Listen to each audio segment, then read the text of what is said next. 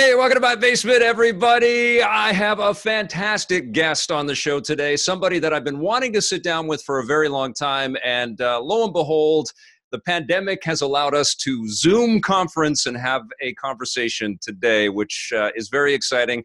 Gary Whitta is a master of many things. You may know him from, well, Kind of Funny Games. You may know him from Animal Talking, his new talk show. You may know him as uh, one of the co-creators of Rogue One, uh, co-screenwriters on that incredible Star Wars movie. Uh, he's worked on Walking Dead. The Book of Eli is his work as well. I mean, the list is ridiculous. This is a man that has floated in between video games and comic books and podcasts and movies and television shows. Gary Whitta joins me today. How are you doing, Gary?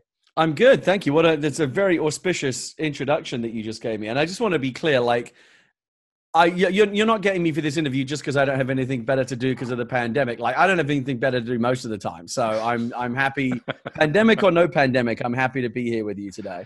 Well, we uh, we relaunched the podcast a few weeks ago, and uh, well, a couple weeks ago, and I, I've been trying to think of who do I really want to sit down with, who do I want to talk with, and have a really nice, you know, deep conversation about all the stuff that's going on uh, in the geeky world, all the games and you know comics and movies and all that stuff. And you're the one of the first people that came up to the, on the list. Um, your career is fascinating. Uh, I think you have. Uh, You have a dream kind of life because you're able to float from the outside. And I'm, I'm, we'll get into it in a second here because I, I know not everything is rosy and dreamy all the time. But from the outside, it's like what you imagine you are able to create, you go off and do it. And I think sometimes, like with Animal Talking, it's almost like you fall into it a little bit. Is is that something that you would say is kind of correct with that? I mean, with Animal Talking, not just a little bit, but a lot, one hundred percent. I mean, that was completely accidental. The, the success that the show has enjoyed where it's kind of gone viral, that all happened completely by accident and completely organically. And I think that's that's really the only way that true virality ever really happens. Anyone who sets out to create viral content is probably not going to be successful. Like the really viral stuff is the stuff that just kind of happens organically by accident and you kind of fall ass backwards into it. I certainly fell ass backwards into Animal Talking. I was just playing Animal Crossing on my Twitch channel. You know, people were watching me kind of goof around in my basement. And I started on this project, not even to create a talk show, but just to kind of replicate a talk show set. Like, could I make my basement look like the set of The Tonight Show? And we were able to put together a set with a, you know, a background and plants and a desk and a couch and a band area and the whole thing that looked so cool. And it looked so much like a real talk show that the people in my Twitch channel were kind of saying to me, oh, you should actually do it. You should do a talk show. And so I called up my friend uh, Naomi Kyle, who's a very popular, you know, YouTuber and actress, kind of internet host personality. I said, do you want to like play dress up and like goof, like put on a dress, I'll put on a suit, come over to my island and we'll like, we'll play talk show. Like you're, you know, I, I understand you brought a clip. Tell me about your new book and just do all the cheesy talk show stuff. And we kind of did it as a goof, but people enjoyed it so much. And I enjoyed doing it so much. I kind of fell right into that kind of, you know, the guy behind the desk with the note cards and the coffee mug and the whole thing. It was just so much fun to kind of goof around in that context uh, that we did another episode and another episode. And the next thing, you know, it kind of took off. We, we're on the front page of Twitch. Now we've got, you know, bigger and bigger celebrity guests that want to come on the show. We do live music. We do stand-up comedy. We do everything that the real, I say the real, we are a real talk show. We do everything that the established talk shows do.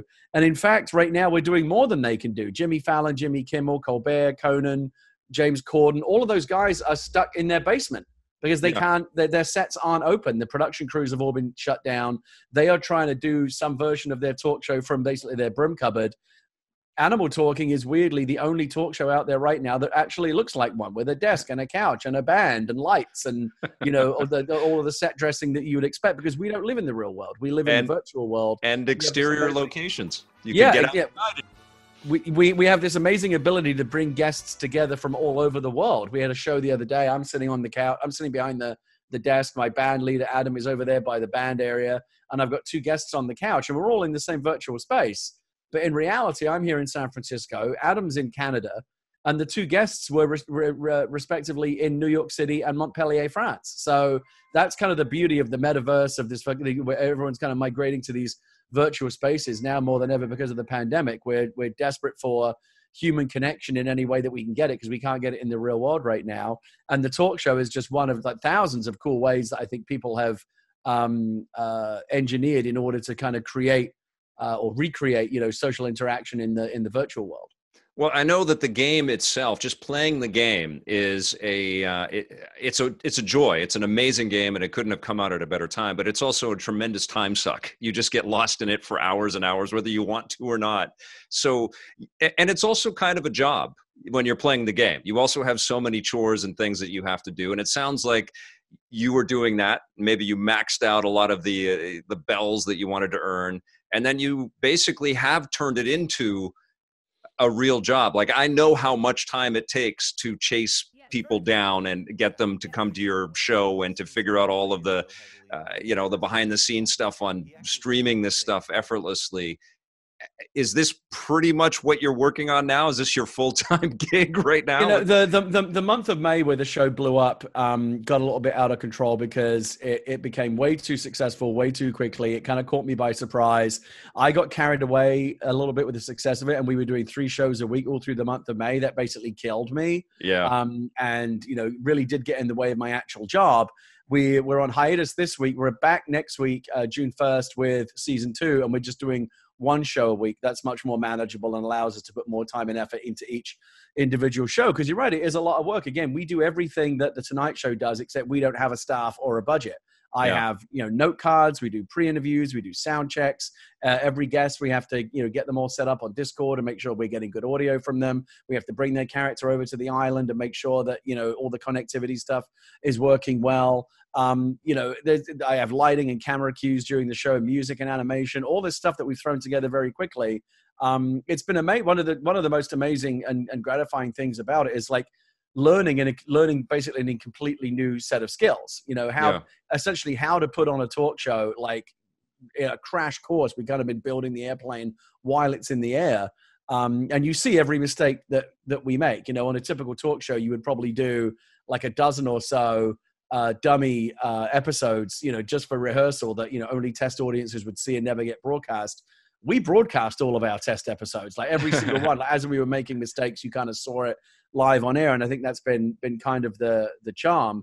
Um, but you're right. I mean, it has kind of, over, it's overtaken my real life and it's overtaken my Animal Crossing life. I've spent so much time on the talk show set down in my virtual basement that when I finally came up for air at the end of season one, my island was just in a complete disaster mess. You know, like my, all my villagers didn't want to talk to me because I've been ignoring them. There were weeds growing. Uh, I hadn't, I hadn't, I hadn't cultivated any fruit or dug up my money trees in a long time. The island basically was in a total uh, mess. And I'm, I'm just now starting to get back uh, on top of that. But you're right. The game, the game came out at exactly the right time. It's interesting. The game was actually delayed. It was supposed to come out pre-pandemic. And then when, it, but with the, with the revised release date, it ended up coming up, Uh, coming out just at the time that everybody needed it. When yeah. when the game first came out, we were a couple of weeks into the lockdown.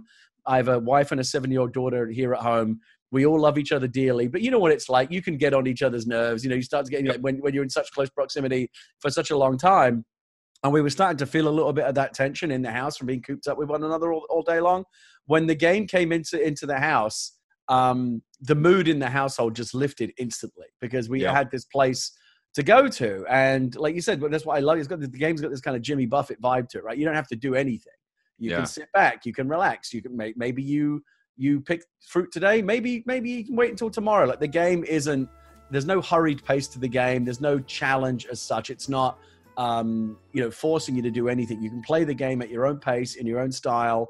Uh, and I think people are really responding to that. There's something very meditative and something very th- therapeutic, even in just the monotony of doing your daily chores, chopping wood, Um, and, you know, picking fruit and talking to your villagers. People kind of settle into an Animal Crossing routine. And I, and I think they genuinely find that very therapeutic. I'd actually be fascinated to see like a psychological or a medical study on like how a game like Animal Crossing can help relieve stress and anxiety during stressful times, because I really, I really think that's, that's a genuine effect that it's been having on the lives of a lot of people. Well, you feel like you're actually completing things. You actually have uh, objectives and goals that you set within your game world. And, yeah. and it feels like there are accomplishments being made. Yeah. You have been a, a student of um, popular culture, uh, you know, uh, largely coming out of North America. You started in England and you started in the magazine business, writing for video game magazines. but you've loved games and you've loved films. And do you think all of that is part and parcel with you getting to work on the projects that you get to work on? Is, is your, your ability to retain that information that you probably, you know, you can correct me if I'm wrong here, but I would assume that you were a voracious reader of things like Starlog back in the eighties, and you would consume everything about Star Wars and all that, you know, all the stuff that's going on in video games.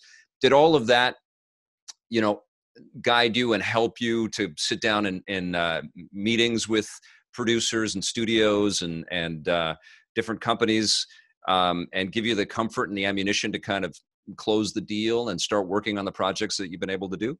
Yeah, kind of. I mean, I think like the authenticity that I have as a nerd or a geek or whatever, however you want to label it, is, is a big part of, you know, why I'm able to be successful in the, in, in my chosen field. You're right. When I was a kid, I, I read and watched and played everything. I grew up on video games. I grew up on a lot of American, in the U K, you grew up on a lot of American culture. It's pretty much everyone in the world does. You know, we all kind of export American culture all over the world. Sure. Um, and, Uh, well, I yeah, know I one of your big projects that you would love to see happen, and I would love to see it too, is uh, you know, a remake of Columbo, and and that that comes from somebody that's been paying attention to pop culture for a long time.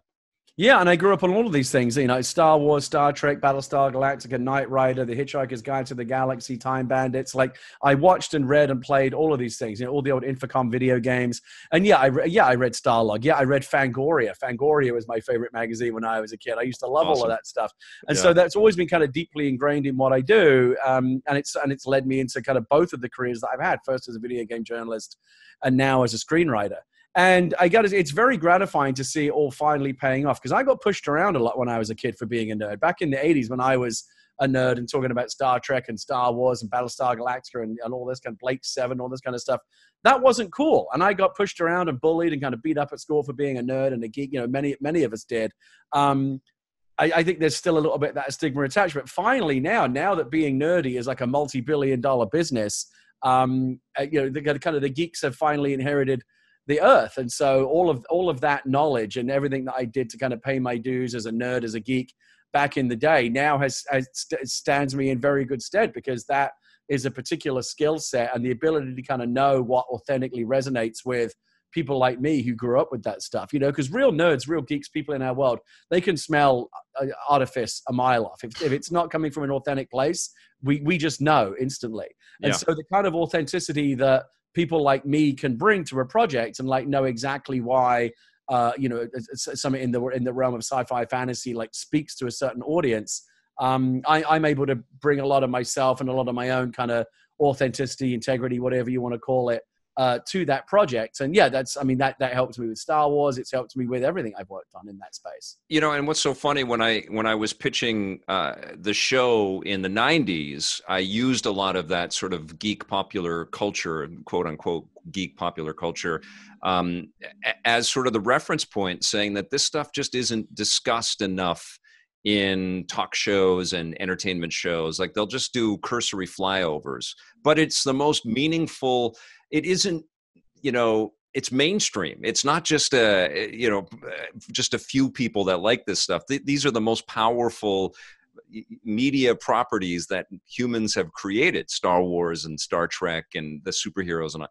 And that has definitely become truth, as a lot of uh, voracious fans of these kinds of properties have grown up and, and sort of been, Uh, given the keys to the kingdom a little bit. And yeah, and, and, and just like anything in Hollywood and show business and mainstream popular culture, it's a numbers game. You know, the Marvel Cinematic Universe, the resurgence of Star Wars, Star Trek coming back, the D C Universe, all of these things are kind of having these big resurgences right now, and they're making billions and billions of dollars, and Hollywood can't ignore that. So whether they like it or not, they have, they have to cater to that market. If you go look yeah. at Um, you go to like a box office website and look at like the fifty most profitable, you know, films of the last fifty years. They're almost all science genre fiction stuff. and fan genre stuff. And so, yeah, yeah that's, that, that's, that's always been a big part of the business. It's, it's bigger now, certainly, than ever.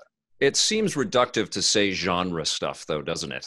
When that is what we all want to see. We all, especially if we're going to the theater, and now it's going to become Uh, even more precarious to go to the theater, we're going to want to go and be completely floored by genre stuff, but that seems so small compared to how big these, uh, you know, these cinematic dreams actually end up being, doesn't it? it you know, yeah, they, and they really you know, are it, powerful. And it sucks right now that none of us can go to the cinema because we all want that escapism. I think yeah. that when the lockdown is finally over in a real and safe way, and people can go back to the theaters, the theaters are going to be packed because people are desperate for that. They, you know, not not just the the experience of, of going to see a movie, but the experience of socializing with, you know, others uh, like us, you know, to congregate yeah. and to go to, you know, no, you know, to go back to Comic-Con and PAX and those kind of conventions. We yes. all we all want to obviously get back to that as soon as possible. But yeah, I mean, even if it's just staying home and watching Netflix, what we really want right now, and this is why I think the talk show has been so successful and a lot of the projects that have kind of sprung up, you know, these kind of green shoots of creativity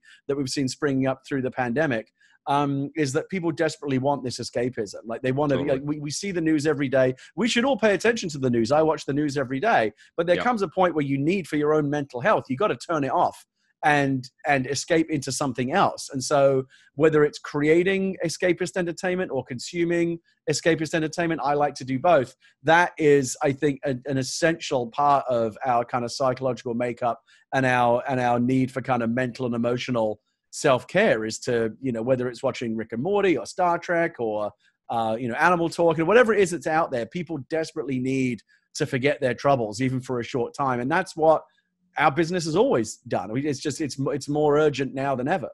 I, I've really enjoyed stuff like the Russo brothers kind of pointing to YouTube reaction videos of people seeing key moments in Endgame, you know, and how right. cathartic things like that can be. Was there... you know, a particular story or a show or a movie or a game that um, is part of your origin story? Was the it was the thing that you went, oh my God, I'm doing that. I'm, I'm every, not just going to consume it. I'm going to do that. Every every filmmaker in my generation, I was born. I, I am a child of the of the early seventies, and and every filmmaker in my generation would say Star Wars. You know, they'll sure. say, oh, the first time that the Star Destroyer, you know, came overhead in the opening shot of Star Wars, that was the moment I needed. I, I knew I wanted to be a filmmaker. Uh, with me, it came a little bit later. It came it came in Return of the Jedi, and it's the, mm. it's the attack on the second Death Star. When you know, the Millennium Falcon and, and Wedge, they're kind of skimming over the surface of the Death Star. And then they do that barrel roll and suddenly they're inside the Death Star. I remember I was eleven years old, but I still very vividly remember this moment thinking, whatever it is that I'm that this movie is making me feel right now, which is this sense of awe and wonder and excitement and stakes and everything's happening all at once. And this is just mind blowing. Like I, whatever this movie is doing to me right now emotionally, I want to create that for other people. And it was very specifically that moment that I knew that this is what I wanted to do with my life. And then thirty-something years later, I got to go to the Skywalker Ranch archives and that aperture on the Death Star surface that, that Lando barrel rolls the Falcon into, that original model was there.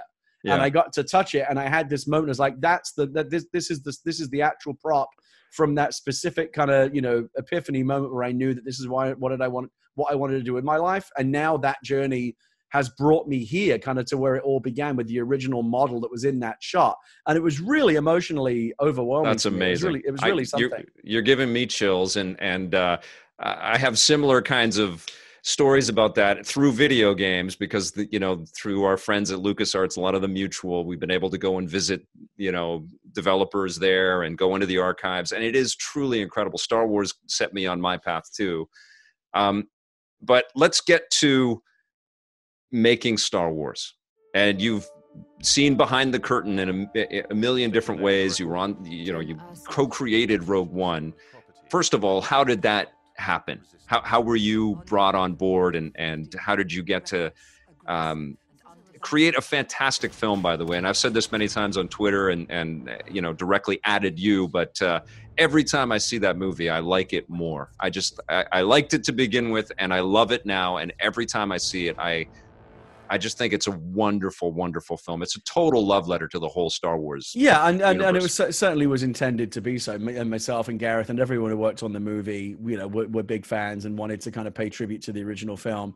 Um, I can tell you, like, I mean, the, like the super duper origin of it. I remember exactly where I was when I first heard that Star Wars was coming back. Um, that Disney had bought Lucasfilm, and that, you know, they were going to make episode seven, eight, and nine. This was before yeah. J J or any of it, but like the initial announcement was just that Disney has, has bought Lucasfilm from George for like four billion dollars, and they're going to make the next chapter in the in the Skywalker saga. Yes. And I was sta- I, I was standing in line at a Popeye's fried chicken waiting for my chicken order, and I was on my phone, and I instantly went from my the news app that I was on where I saw the news to my phone, and I called my agent and said, look, I know that you're getting a lot of calls right this minute, but like you've got to you've got to throw my hat in the ring, because oh my god oh my god and my agent was like, yeah, you and everyone else, like the phones are ringing off the hook over here, like every writer in town, every yeah. director in town obviously wanted a piece of that action. And I never I said, look, the twelve year old boy in me is never gonna give me any peace unless I at least try, but I never expected anything to come of it. And then what happened was, after that, I worked on a movie, the poster is over there right behind me, called After Earth. Yep. Uh, that I co-wrote with M. Night Shyamalan, who also directed it. Will Smith was in that movie. And the movie just fell on its face. Like, you know, yep. it graded at the box office. It got terrible, terrible reviews. And I remember thinking for a while, hey, maybe maybe I'm done. Maybe I'll go back to video games. I don't know if my career could even survive taking a hit like this, because the movie was really, really viciously attacked. I know. Uh, Un- got, unfairly so. There's some cool stuff in that film, for there's sure. There's some cool stuff in it, and I think there were reasons why the movie got like more of a, a kicking than maybe oh, yeah. it deserved. M. Night Shyamalan, for, everybody would, yeah, say, totally. And, and yep. Will and Jaden and the whole thing, I'll save yes. it for another yes. day. Yeah. Um, but yeah, the, the the movie got a really, really hard time, and it was unequivocally a commercial and a critical failure. And my name's right there on the movie, and I remember thinking, oh, maybe I'm done.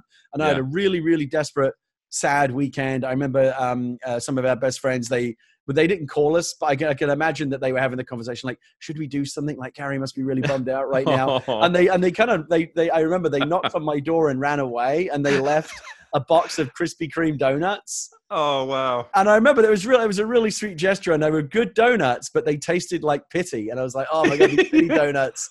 Uh, were you crying and eating those donuts? I wasn't, I, but I was like, definitely. And Kevin Smith talks about this as well. Kevin Smith talked about after, I think it was Jersey Girl that came out, and it yeah. got critically savaged. And he just went and locked himself in a dark room like all weekend, like basically like in a fetal ball, because it's really agonizing. Oh, dude, I just had the uh, the director of the Playmobil movie, the animated movie. Oh my when, God, yeah. Well, and it it uh, totally bombed. He's an amazing guy. He's worked yeah. at Disney forever. Yeah. And he was so hyped and pumped, and then the movie bombed so it's like the worst yeah. box office. And, I, and he, it's you just your heart breaks, man. And and I and I and I gotta tell you, you know, ever since I switched, because I used to be a critic, ever since I switched onto the other side of the fence as a creator, right. as I have been for the last twenty years now, I'm much, much, much, much more careful in my criticism of other people's creative work. Like if you follow sure. my Twitter, I mouth off about a lot of subjects, but I never, you'll never, ever, ever hear me express a negative opinion about a movie or a television show. A, because right. we all live in glass houses, and B, because I know how much it hurts for creators to hear that stuff. Like yeah. no, no, no, very uh, nobody that I know of or I've ever worked in is cynical about this stuff. Even even when stuff doesn't work out, like the Playmobil movie, or like After Earth, or the Book of Henry. I had Colin Trevorrow on my show uh, just recently talking about you know how that movie was very poorly received. Yeah. Everybody is trying their best to put their best work out there, and it's sincere, and they they desperately want to entertain you. They want to do their best work, and when something doesn't work, it's really heartbreaking. And when people yep. pile on, and they and this is this is why I can't watch these everything wrong with type YouTube videos where there's all these armchair critics who I think know. they can do better, and yep. they'll and they'll snark and point out all the mistakes, and and and they'll say, well, if you'd have just done it this way, if you're so smart, go, go and do it. it. I guarantee yes. you there's I guarantee I you there's more money in it if you can figure out how to crack it. Uh, you'll make a lot more money making movies than you will criticizing them. Well, um, you know, I learned something on that too, right? Because when I started E P, it was all just a, you know, a singular dream, and I'd be cracking off my reviews and I'd write them. And when I read them now, they're just so, uh, they're from a place, not of nastiness, but of like real, um, well, you know, real judgment, you know, twenty something judgment, which is fine. Yeah. But, but when you get to meet people and you see that they work really hard, even if it sucks, there's still something to be learned even as a player from that stuff. And, of course. And so I try to do my reviews since then. And of course, since we grew a show and I worked with lots of people and I know how hard it is to make anything, uh, it, I try to keep all of that in mind all the time. And so people always pick up on that when I, when I, uh, yeah. when I post and, my reviews. And I, and I want to be completely clear. I'm not anti-critic at all. I used to be a critic for many yeah. years. That's why I think yeah. I, I, I have a valid, you know, my, my opinion carry some weight on this, because I was a, I've been on both sides of the equation professionally as a, as a critic, and then later as a creator whose work is getting uh, criticized. I think criticism is a is a is a totally valid and very worthwhile um, thing. You know, a really yes. good, really good criticism of film, of art, of literature can help us understand those things better. I've I've read reviews of things that after I read it, I understood the movie better, and it helped sure. me develop a better appreciation from it. Good criticism, um, good analysis, good critiquing can do that. The problem that I have, and it's only shown up in the age of the internet, is the snarky, almost yep. like gleefully kind of like sticking the boot into something that, that didn't work just, just for the fun of it. Like that, to me, I don't have any time for. But to get back to your question about Star Wars, after After Earth failed, I thought I was done in this business. But then, you know, you never know what's around the corner. The very next call I got was from Lucasfilm, and they said, would you like to come in and talk to us? Wow. Um, and I had a very nice general meeting here in San Francisco at the, the Lucasfilm uh, complex, which is which is here in the city. Um, and I met with some people from their story group. There's, again, this is before J J was announced. This is all super early. Nobody, nobody knew what episode seven was going to be. I assumed that, of course, they were going to be, you know, papering the wall with everything, video games, T-shirts, comic books, breakfast cereal, uh, you know, T V series, graphic novels, movies, of course, all kinds of things. Um, you know, they just spent four billion dollars on Star Wars. They're going to exploit it, right? They're going to make everything. So I thought maybe they were there to talk. They, they were, I was there for them to talk to me about a video game, because that's part of my background. Comic book. I've done comic books. I never imagined that as a screenwriter, they would have thought of me, because every, again, every A-list writer in town would, would, yeah. would do that, just that they could take their pick of yep. talent. That's one of the luxuries that you have when you work on Star Wars. You can take your pick of talent because everybody wants to be a part of that, that universe. Um, and they talked to me in this very general way. Um, they, I just, I, they asked me to talk to them about my own personal relationship with Star Wars. I told them about that eleven, you know, that, that moment when I was eleven, when I saw them, you know, roll into the Millennium, into the, into the Death Star. And that's when I wanted to be a filmmaker. I told them about how I would take, when I was a kid, my old Han Solo action figures and put them in the ice cube tray and freeze him in carbonite in the freezer and then kind of thaw him out under the warm tap. Um, and all, just all my little kind of, you know, bespoke stories, anecdotes about why I love Star Wars. And they didn't tell me anything. They played their cards very close to their chest. Okay, well, thanks for coming in. And I walked out having no idea what the meeting was, other than like being the most general of general meetings. And then about a couple of weeks later, they sent me this document to look at. They said, take a look at this and let me know, let us know if you'd be interested in writing this project. Uh, and I opened it, and it was this thing called Destroyer of Worlds. And it was a one page or two page outline that John Knoll had written. Yep. Yep. Um, and I, and, and, and I called them back. I swear this is true. I called them back and said, I know you guys are very conscious about security. I, I should tell, I should probably tell you, you've sent me the wrong document, because there's no way this is for me. This is for a fe- live action feature film. Oh, and they're wow. like, yeah, yeah. What do you think? Rebels, Death Star plans. I was like, oh my God, seriously? Like, this actually is for me. And of course I loved the idea immediately. Um, I developed some ideas. I had to go back and pitch to John Knoll. When they brought Gareth Edwards on to direct, I had to talk to him, all the way up to like Kathy Kennedy and, you know, Alan Horn and the people at the top of Disney. The whole process took several months to develop the property and, and get the green light from Disney at the highest levels. Uh, but then, but then they said, okay, you're good. Go, go do it. And Gareth and I sat in an office in San Francisco for about six months, you know, preparing, developing the story. And I wrote the first draft of the script. Chris Weitz came on as a screenwriter after me, and then uh, Tony Gilroy came on on the back end of the movie. Um, so, you know, I, people always say to me like, yo, Rogue One's so great, thank you, and all this kind of stuff. And I'm always very clear to point out that I was really just a very small part of, you know, a massive, you know, every movie is a massive, massive collaboration. But well, you helped, to, you helped to steal the Death Star plans. You I said helped it. To- You I helped, set it in motion. I know. And I actually got to hold the real Death Star plans in my hands at one point when I was on that set. And that was another surreal moment. But I just want to be totally clear. Like, you know, when you make big movies like this, um, it's often, uh, you know, a big collaborative process, even in the, even in the writing stage. And I, Oh, it's an I, army. I kind of think of it like a, like a relay race. You know, John wrote the initial idea for the story, kind of passes the baton on to me. I developed the story much more vividly and then wrote the first draft of the script. Then Chris came on and, and rewrote the script and made it even better. And then Tony came on at the end and, and made his contribution as well. And so everyone, you know, it's a big, big group contribution. I am, you know, given the, the size and the enormity of what Star Wars is and the fact that Rogue One has been so well received uh, by the fans, people seem to think that, again, I keep my opinions to myself, but most people seem to think it's one of the better movies of the new generation. Yes. Um, that's incredibly flattering to me, uh, to have been even a small part of, of the creative machine that made that movie. Well, you you got behind the curtain with Star Wars. I'm sure that you covered lots of uh, Lucas games over the years as uh, as a P C game editor and player. Uh, but you got to work with people sort of guiding where Star Wars was going. And how much of your love for Star Wars, how did it change? Did it did it uh, affect it in a, just tell tell me how it changed for you. Do you still have that same love and and adoration for Star Wars that got you into this business to begin with? Yeah, I do, but it's changed a little bit, because you can't be behind the machine and and and then emerge the other side in, in some way not changed by it. And but yeah. that, I mean that, but that that that's true for me generally as a filmmaker. Like when yep. because I'm so um uh day to day in the business of of crafting story and making films, that when I watch a movie now, I can't help but like see the Matrix a little bit, in, in the sense of like, I, I, I see a scene, I'm like, I, I know why they made that creative choice, or I can see where the studio note was exactly there. Like that, like some, some character says something really obvious, and I'm like, there's a, there was a note there from the studio to like, please clarify this so the, the audience will understand. So I, I kind of, you know, once you know how the sausage is made, you can't unsee it when you watch a movie. Yeah. Um, and that's a little bit true of Star Wars as well, just, just because like, The, the only price that I paid in real terms, I think, for being um, part of the Star Wars universe is it takes a teeny tiny little bit of the magic out of it. Because, like, again, once the magician shows you how he, how, how he does his tricks, that can't help but take a little bit of the magic out of it. But that's yeah. a price that I obviously, I, of course, I'm willing to make that Faustian bargain anytime. Still a big Star Wars fan. I still love Star Wars.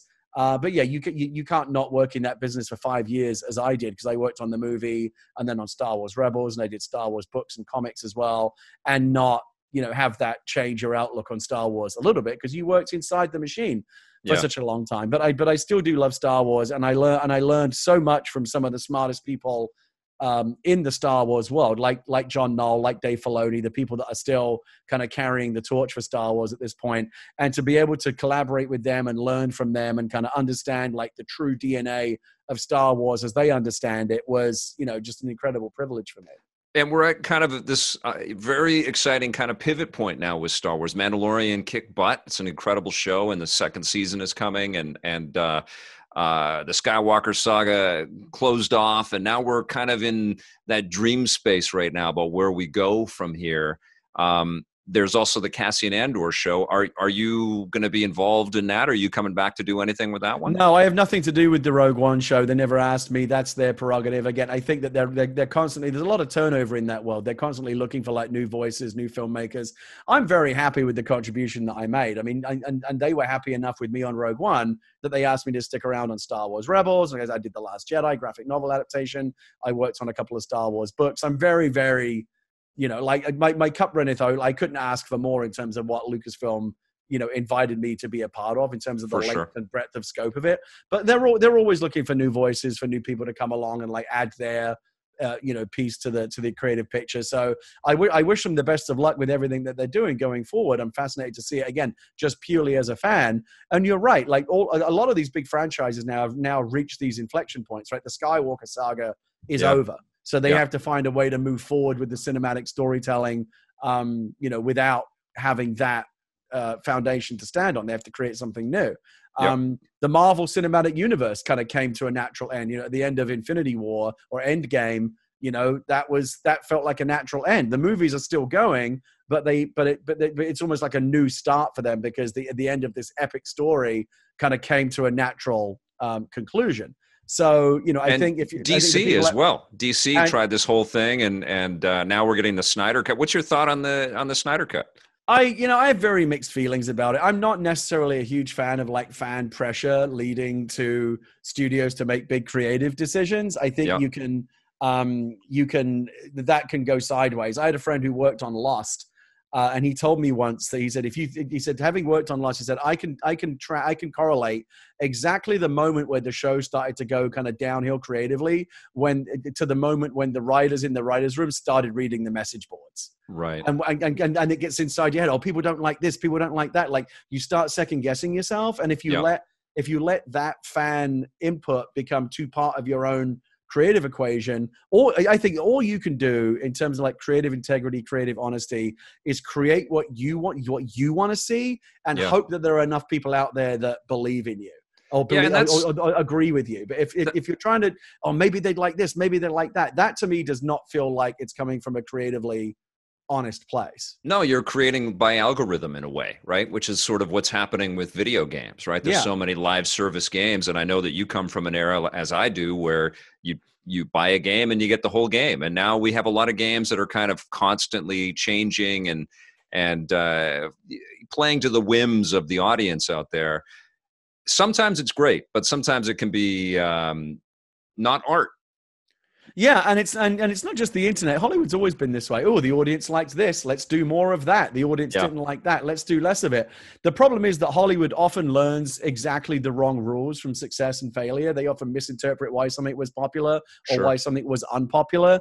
Um, and I wish they would do a better job of like figuring out like, you know, why something worked or didn't work in in in in, in trying to replicate Uh, that success. I, I, I'll, I'll, I've got H B O Max. I'll watch the Snyder Cut when it comes out. I'm curious to see how different it is from the original version.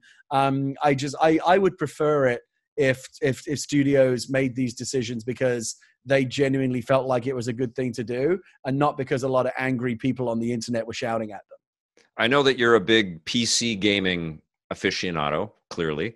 Do you spend, and you obviously like the Nintendo Switch these days, do you spend a lot of time with uh, Xbox and PlayStation? Do you, do you sort of dive into all video games? Yeah, I still play all the games. I got the PlayStation and the Xbox and the Switch all hooked up to the capture station here. I got my my uh, my P C under the desk here. I still love to play the games. Right now, I'm, uh, the game I'm currently really enjoying is Minecraft Dungeons. I'm playing that with my family. I play that with my daughter. My daughter yeah. loves Minecraft, and so I, I'm not a big fan of Minecraft itself. I, I love what she's able to do with it in terms of creativity. I think it's amazing. It's just not something I would play. But Minecraft Dungeons is like a perfect game to bring us together because it's the Minecraft universe that she knows. She's like, yep. "Ooh, there's an Enderman. He's dangerous." Like she knows from Minecraft, like what the bad bad guys, what the baddies are. Um, and I like Dungeon Crawlers. I like Diablo, and the idea of like a super accessible, family friendly Diablo. Okay, credit to Microsoft. It's a brilliant way to to to. Um, oh, it's so smart. The Minecraft brand into into another space. I think that game's going to be a big hit. I think it's just the beginning for that game too. I think it's going to be huge. But um, Xbox announced today that uh, uh, Xbox Series X is going to be the most backwards compatible out of all the m- machines ever. Um, what what are your thoughts on that? Is that an important? Uh, for me, I'm I'm freaking out about that. I'm super excited, but I, I want to hear what your thoughts are on I, uh, backwards I, compatibility. I, I I personally like that a lot. I love to play the old games. I just recently one of my all time favorite games is S S X three on yep. the Xbox three sixty. Um, there's a, there's a remastered four K version of that, that you can get for like five bucks on the Xbox One store right now. It's fantastic. I I, I love I love being able to go back and. Like my dream, my dream is N B A Street Volume two. If we can bring that back, oh my God, what a game! What a game that was.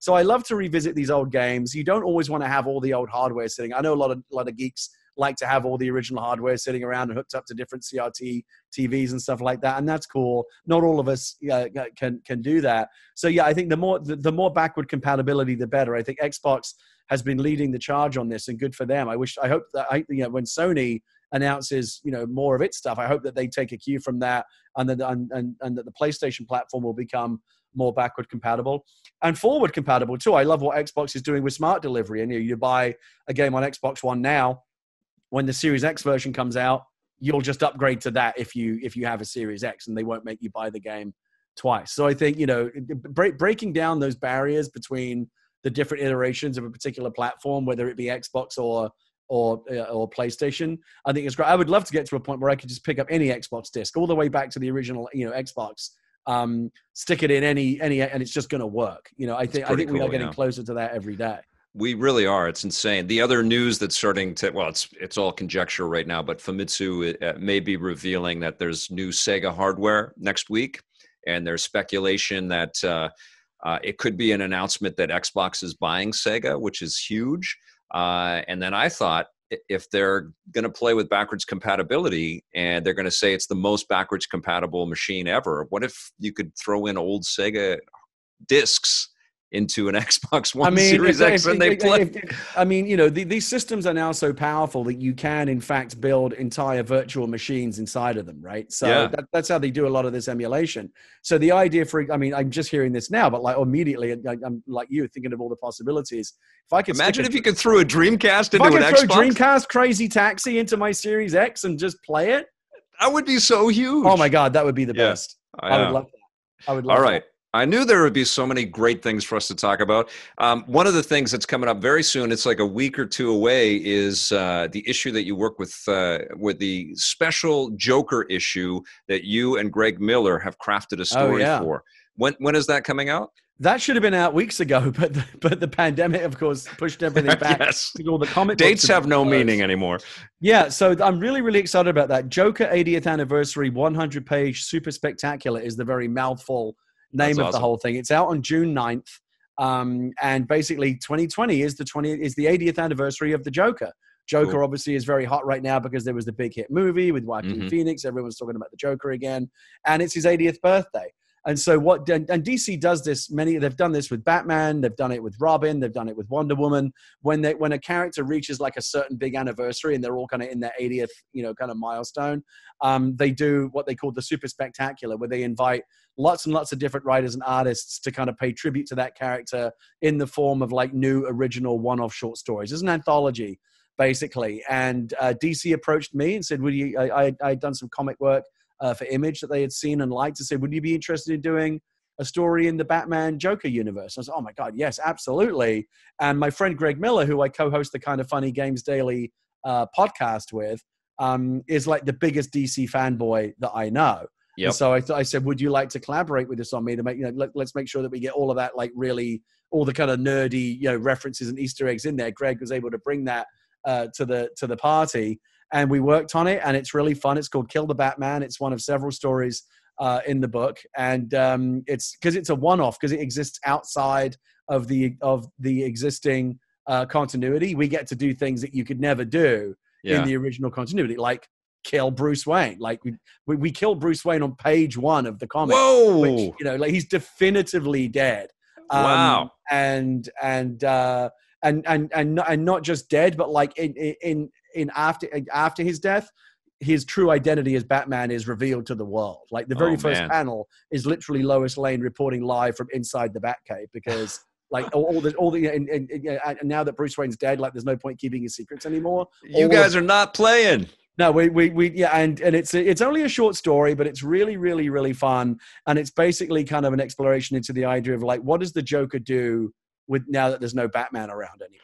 Well, we're in the age of the internet. We alluded to this a little bit with the Snyder Cut combo and everything, but um, could could you see yourself working, you know, I think this is your first time with D C, right? You, you've never, yeah.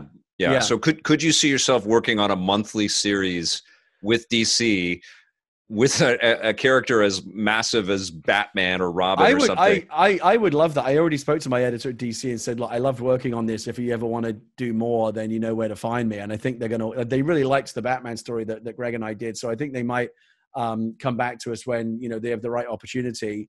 Um, I, I, I've already, I've already kind of nudged them several times. Hey, just not for nothing, my favorite character is Superman. Just like take, do with that information what you want to do. Awesome. Um, but you know, I love I, Superman. I love I love all the all of those characters, and the idea. Same as Star Wars. The the the idea that I've been invited to kind of contribute even some small thing to the canon of the. You know, there are certain kind of cornerstone, you know, franchises. You know, that, yeah. that, that are kind of the pillars of our modern popular culture.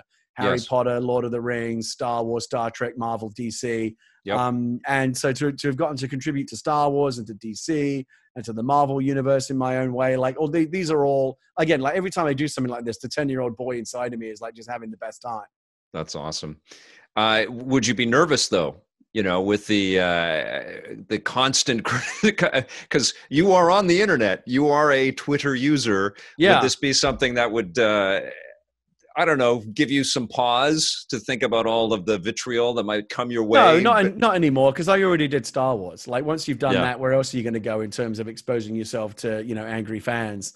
Uh, I've actually been really lucky, both through my experience on Star Wars, because it was one of the better liked movies. For sure. You know, the new generation of movies, you know, it seems like audiences have liked some more than others. Yeah. And I, I've considered myself very fortunate that we're, you know, generally seem to be towards, uh, I think I G N did a big poll recently, like, what do you think was the best movie of the new generation? And Rogue One, like, won it in a landslide. I was actually kind of shocked to see that, because there's yeah. other movies in, in the new generation that I also think are, are really, really good. Yeah. Uh, so it's very flattering to see so many people respond to the movie the way that they have. Justly deserved. And I've been really, really lucky just in general. I don't know if it's deliberate or accidental, but the people that follow me on Twitter and on social media uh, and on Twitch and on YouTube and my other, the other places where I'm visible are really, really, really positive and nice. And I very, I, I, I, I block maybe one or two people a day. You yeah. know, someone has, someone has a dickhead comment. Okay, fine. That I, I, I wish you, I wish you'd have done better with the one shot that you had, because that's the only one you get. Like, you're now gone forever. I, I have a hair trigger block. I will. You only have to even mildly irritate me, and I'll block you, because like life's too short. Yeah. I, I want to have. It's not that I need everyone like telling me I'm great all the time, but like I don't have any time for people who just spread negativity. If you yep. if, if I like something, I will tell you on Twitter. Oh yeah, Minecraft Minecraft Dungeons, really enjoying it. Go check it out. If I don't like it, I'll just keep it to myself. Like yeah. there's enough of that on the internet already. Yeah.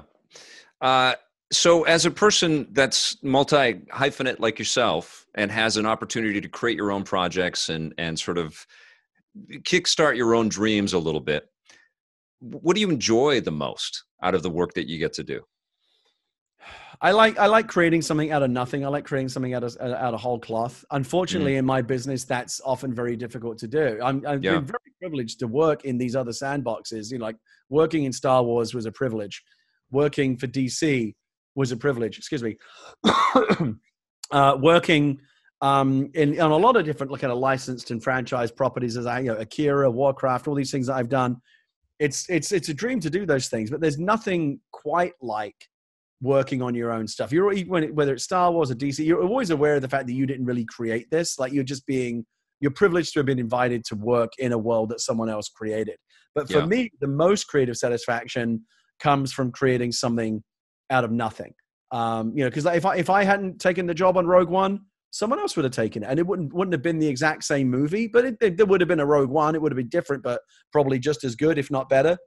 But like the Book of Eli, you know, my novel, Abomination, Oliver, Death Junior, the other things that I've worked on, if I don't come up with that idea, no one else does, and it doesn't exist. Yeah. And so though, though, those are the things that I try to prioritize my, my creative energies on now. It's not working for as like a work for hire on someone else's property, but trying to, trying to create and, and energize like my own ideas. And in Hollywood, again, that's tricky, because Hollywood's not in the business of spending one hundred million dollars on an, an original idea. That's they're, they're too risk averse for that. And yeah. so I increasingly am trying to find ways. I just want to tell stories and get them in front of an audience, and the medium is almost secondary. So if I have an idea for something that I think is probably too, uh, too difficult um, a sell commercially, like, you know, let's, I, like, oh, this would be at least one hundred fifty million dollars, giant robots and space battles and stuff, and it's just something I made up. Even with the profile I have as a writer, Like no, like unless you're Christopher Nolan, no one's spending those kind of money, that, that kind of money on original ideas. Right. Um, and so I'll find other ways to do it. Like the like the, the Oliver Twist story that I wanted to do, no one was going to make that as a movie, so I wrote it as a comic book instead. And the comic book got published and found an audience, and I'm happy with that. I had a medieval monster thing that I wanted to do called Abomination. I originally thought about it as a movie. I thought no one's going to make this. Wrote it as a novel instead. And that novel found an audience, and that's been successful. And that, and so I'm gratified. And of course, the irony is, once you create something as a novel or a comic book, then Hollywood starts coming and saying to you, oh, we should make this as a movie. I'm like, where were you five years ago when I wanted to make it as a movie? Now it's a comic book, you're interested. But as soon as it becomes a piece of underlying I P, they can understand the business model. But making original things is very difficult for Hollywood to understand that. I see sometimes the, um, the frustration of uh, Hollywood seeps out of you. You know, every once in a while, there's a tweet or a Facebook message of uh, this business can be rough. And Mouse Guard was something that I know you were very passionate about and wanted to bring out there. And that got canceled. I don't know if it's back alive. I don't know what happened there. But uh, how do you how do you persevere through that? How do you, you know, and I'm sure there's lots of people dealing with lots of challenges right now. But how do you personally kind of get through something that you have really high hopes for just not working out? No, it's it, it's heartbreaking because the only the only way, and it goes back to what you said earlier about, oh, you're living the dream, but then I was about to say something, but then you kind of you said, but I know it's not always a dream. And I said, damn right, it's not. It's often really, really hard. And yeah, I'm every day I'm so, consider myself so lucky and so privileged that I get to do this for a living instead of like, you know, digging holes in the road or like actual real work that people do for a living, like backbreaking yeah. labor. Like I just get yes. to sit around having ideas. And not to say that's easy, but like it's certainly easier than a lot of work that like real working people do, and I'm very grateful for that. Having said that, the the real hardship is is less physical and more emotional. The only way to do this work that I do, the only way to engage in it is to is to give a shit. You have to care about what you do for a living, yeah. and every time every time you care, you make yourself emotionally vulnerable. Every time you fall in love, you risk having your heart broken. So when I fell in love with something like Mouse Guard and wrote a script that I thought was really, really good and everybody liked, and then two weeks from production, it gets it gets shut down for reasons that don't have anything to do with the creative, but simply because Disney bought Fox and decided that it didn't fit into their new, you know, uh, release schedule. That's that's heartbreaking. And Wes, who directed it, did forty million dollars of pre-production. Andy wow. Serkis, Idris Elba, um, you know, sets built, costumes built, stages booked, two weeks to go, we're making this movie, uh, and then suddenly you get the rug pulled out from under you. It's agonizing, and you go, you seriously go through a lot of the, the same emotions that you go through, like when you go through a really, really bad breakup. You know, you're inconsolable, you're heartbroken. You're like, was it me? Was it something I did? Like you, you, yeah. you, you, you kind of get very, you know, all this self-doubt, and I've, and you get angry too. Like I've got really, really enraged and like just felt and like this close to quitting the business uh, a couple of times. I think about three times now. I've mm. said I'm never writing another big studio movie again, and like, and, I, and I'm writing a big studio movie right now. So you know, my, my words mean nothing, basically. So, what is the secret for you? Is it is it a video game? Is it is it a you know having a, a drink with another writer? Is it your wife, your kid? What do you what it's do just, you it's, turn it, to? It's just time and introspection, and I, I, after a while, you begin to realize that it's not your fault. That often, I, I don't know whether or not that makes it any better or worse. When it's your fault, at least you can learn something from it and take something from it. Well, I'll try to do better next time. Yeah. When it's not your fault and you realize that, you know, we're all, you know, little clay figures down on the chessboard, and like the Bob Igers and the Jeff Bezoses of the world are like the gods of Mount Olympus kind of playing with us for sport. Right. I'll just try this person. What happens next? Just for fun. Once you realize that that's our reality, yeah. um, that we live in a world of kind of mortals and immortals in this business, and yes. we're very, and, and someone like me is very mortal. Well, I, life in general. Yeah, yeah, I got that. Yeah, I got that even talking with uh, like video game executives that were in charge of a, a thousand yeah. people. It's like we're they're all, playing we're all, Sims. We're all just playthings to the gods, and yeah. um, but again, the fact that we care means that we can never stop. Like you, I don't care. Fuck it, I'm done. I don't care anymore. But like the next morning you wake up, oh, I still, I still actually do kind of care. Like I still want to create something, because what else, again, what else am I going to do? Go, go get a real job. Come on. Yeah. Yeah. Who do you want as, uh, I know you've got Sting and you've got uh, Shaggy coming on uh, Animal Talking. Yeah, that's right. Crazy. That's we fantastic. Got Shaggy, Shaggy on June first. Uh, we got Sting on June eighth. That's amazing. Um, and uh, we've got some other big guests that we're going to be announcing Uh, very soon. I think on Monday we're going to announce uh, the, the other guests that will be on the show with Sting. And listen, it's it's it's it's been fun to have the big guests. You know, we're talking to Alexandria Ocasio-Cortez about coming on in July. That's going to be big as well. That's um, great. But you know, I, I I don't ever want the show to become just about like the craven pursuit of who's the biggest and best guest right. that we can get. It's like to me, it's always I, I want the show to to continue to be what it was when it started, which is like me just hanging out with my friends and people who I think are cool. And sometimes a part of what might make you cool is the fact that you're famous for doing something cool. But yeah. often, I, I guarantee you, like, as the show continues, like, yeah, yeah, yeah, you'll see Sting, you'll see these big names, but you're also going to see someone that I guarantee you, guarantee you, you've never heard of, but they're right. just someone that I thought was cool. And That's I want, awesome. I want to try and keep that, keep that authenticity going as as the show continues.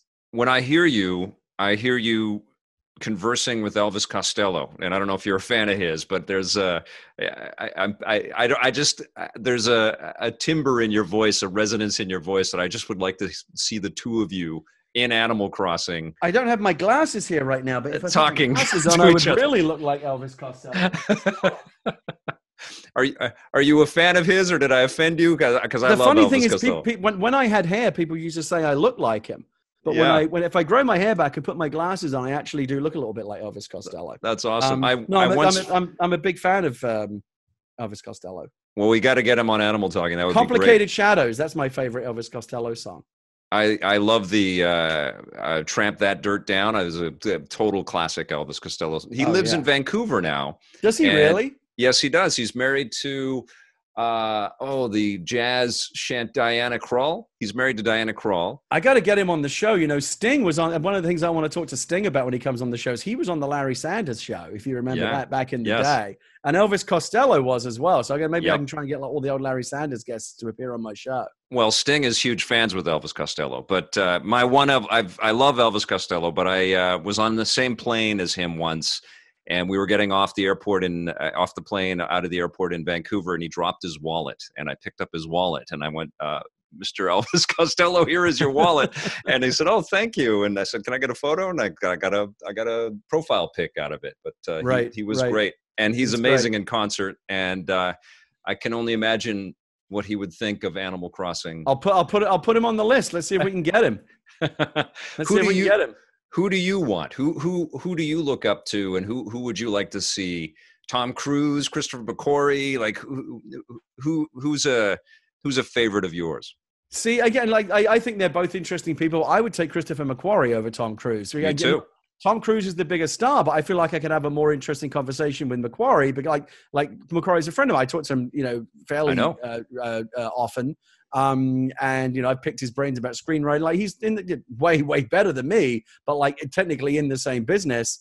Um, I, I think I would have a really, I I want to, I want to continue to have people uh, on the show who come from the, my areas of interest, which is to say film, television, video games, internet nerd culture. Uh, you know, we're, we're going to continue to have like uh, Twitch streamers and YouTubers and video game type people uh, on the show. Um, it's again, the, the, the only, the only criteria is like, do I think they're interesting? And yes. that, and that, you know, that can be a very wide net. So again, it's not about like everyone wants to get Brie Larson and Chrissy Teigen on the show because they play Animal Crossing. And I get it ten times a day. You should get Brie Larson. She just tweeted about Animal Crossing. Yeah. Yes, I know. Trust me, I know because everyone tells me fifty times a day. They'll trust me. They're welcome on the show anytime. I'm just not. I'm not running around like trying to get them. Like um, everybody else is right like, now. Like yeah, everyone else is doing it for me. Dude, get Doug Liman on the show. That guy's amazing. He's fascinating and an incredible career. And he made Edge of Tomorrow, right? Film, so film, filmmakers are always, uh, always welcome. Yeah, that would be awesome. All right. Well, can you tell us what you're working on? No, I thought not. I, w- I, I, I, w- I wish I could. I'm working on a bunch of stuff right now, and I'm actually hopefully going to be in a position to announce some of it uh, very soon. Uh, that, that's another problem. Like that Batman comic, Greg and I did that months ago. I yeah. wasn't able to, I wasn't allowed to tell anybody until D C finally lifted the embargo, like just a couple of weeks ago. With yeah. Star Wars, I was working on it for the better part of a year before I was allowed to tell anyone.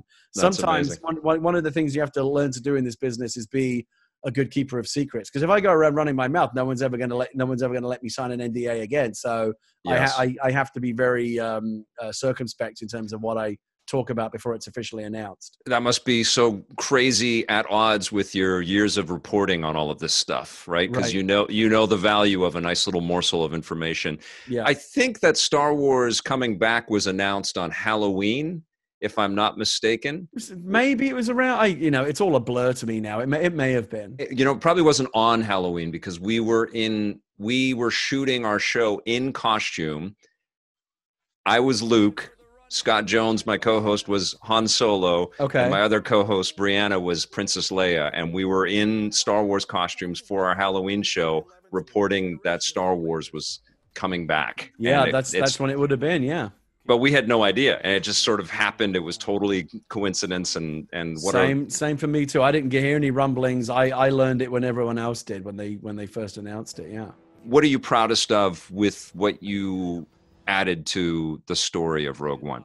I mean, just I mean, just in general, I'm very proud of the fact that I was part of something that has been so well received. The, the nicest compliment that I got, I went to a friend's, like a private screening where people knew who I was because I had introduced the movie. And so they were kind of finding me after the film and coming up and saying, you know, what they liked about the movie or whatever. And there was a sweet, like, old lady who who came up to me, and she was like really emotionally affected. You could tell, like she was kind of like you know, misting up a little bit. And she said, I was in line when I was a young, a young woman um, May twenty-fifth, nineteen seventy-seven, I saw the original Star Wars on opening day. And she said, this movie made me feel like it was that day again. And it was like, oh my God. And it was like, so like, I, I started choking up. Um, in, in like, in terms of like my, I, I don't usually like breaking it down, but this has already been talked about in books and stuff. So it's fine. Uh, but like the, my, my, the two things that I'm like most kind of like smug about, I guess, would be the floor in the Death Star. I was the one who came up with the idea, like, what if it was put there deliberately? Um, and Vader's castle, the whole, the whole idea that he had this, this, this place, this fortress on Mustafar where he went to kind of chill out and kind of recharge his batteries, uh, so to speak. Um, I mean, there's, I, I could, you know, I, I, I, I just did like a whole uh, live commentary with Chris Weitz, one of my co-writers on the movie, where we went through it like scene by scene and talked about who did what. Um, but like th- th- those specifically were like the two things that I thought were pretty cool. That's awesome.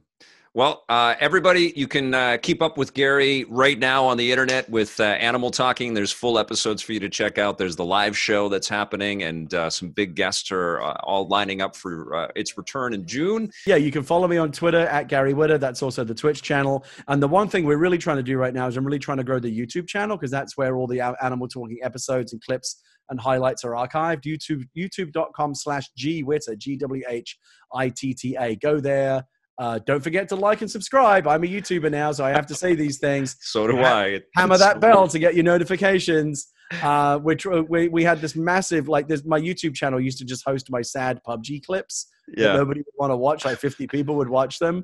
Uh, and in the last month since we started putting Animal Talking on there, we got twelve thousand subscribers to the site in just a few weeks. So it's growing very quickly, but that's the, that's the kind of my, my little project right now, is kind of learning how to grow the YouTube site and get more people to come discover it. So yeah, youtube.com slash gwhitta, go, go sub to the channel. That's awesome. Gary, thank you so much. Uh, thank you all for watching. We'll uh, have a brand new Vic's Basement for you next week. And until then, you guys play forever.